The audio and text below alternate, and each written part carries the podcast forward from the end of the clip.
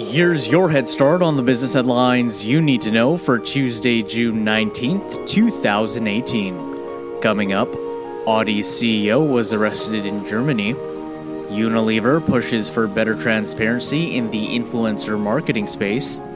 And the founder of JetBlue is reportedly working on launching a new airline.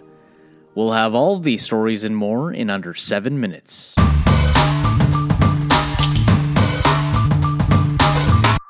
Audi's CEO was arrested in Germany on Monday. Rupert Stadler, the company's chief executive officer, was being held regarding the potential risk to tamper or hide evidence surrounding the ongoing diesel's emissions scandal. This, according to a report by Reuters. The U.S. Environmental Protection Agency stated in September 2015 that Volkswagen had installed software on more than 475,000 vehicles that helped the company falsify outcomes on emissions tests. Last year, Audi, a division of Volkswagen, recalled more than 850,000 cars to update emission software. It also recalled approximately 60,000 vehicles just last May on its A6 and A7 models after it was discovered that the emission software in the car would need an update. The Finish Line and JD Sports Fashion complete their merger. Finish Line is now an indirect wholly owned subsidiary of JD Sports. The announcement was made through a press release on Monday.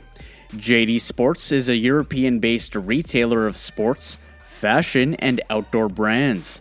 The deal plans to create a global multi channel retailer of sports fashion and footwear and gives JD Sports a presence in the US market. Finish Line runs approximately 930 branded locations in US malls and shops inside Macy's department stores. The finish line was acquired for $558 million. Unilever pushes for better transparency in the influencer marketing space. The company announced in a press release on Monday that it is pushing for greater transparency in the influencer marketing space to combat fraud in the digital ecosystem. The move looks to create better experiences for consumers and improve the company's ability to accurately measure impact.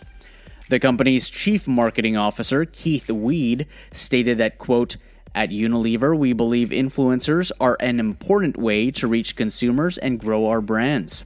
Their power comes from a deep, authentic, and direct connection with people, but certain practices like buying followers can easily undermine these relationships.